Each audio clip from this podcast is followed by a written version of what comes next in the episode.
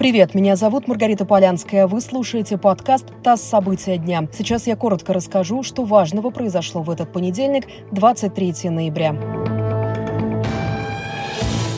Полковника МВД из Дагестана обвинили в перевозке смертницы по делу о терактах в московском метро. Речь идет о взрывах на станциях Лубянка и Парк культуры в 2010 году. Следствие считает, что начальник отделения МВД по Кизлярскому району Дагестана Гази Исаев был участником запрещенного в России преступного сообщества «Имарат Кавказ». Пользуясь служебным положением, Исаев передавал представителям сообщества данные о спецоперациях, а также доставил на автостанцию смертницу, которая направлялась в столицу для совершения теракта. Сегодня Исаев был арестован арестован до 4 января.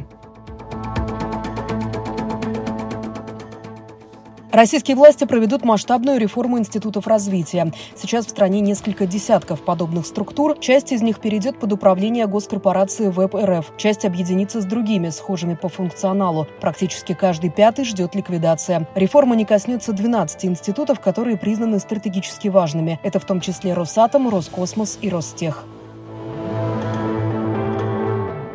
В России могут ужесточить наказание для митингующих. В Госдуму внесли два законопроекта, которые касаются правил проведения и финансирования митингов. Один из документов увеличивает штраф за неповиновение полицейским. Для физических лиц максимальный штраф может вырасти в 4 раза – до 4 тысяч рублей при однократном нарушении, до 20 тысяч рублей при повторном. Второй законопроект вводит наказание для лиц, которые спонсировали проведение массовых акций, не имея на то права. Для физлиц штраф до 15 тысяч рублей, для юридических – до 100 тысяч.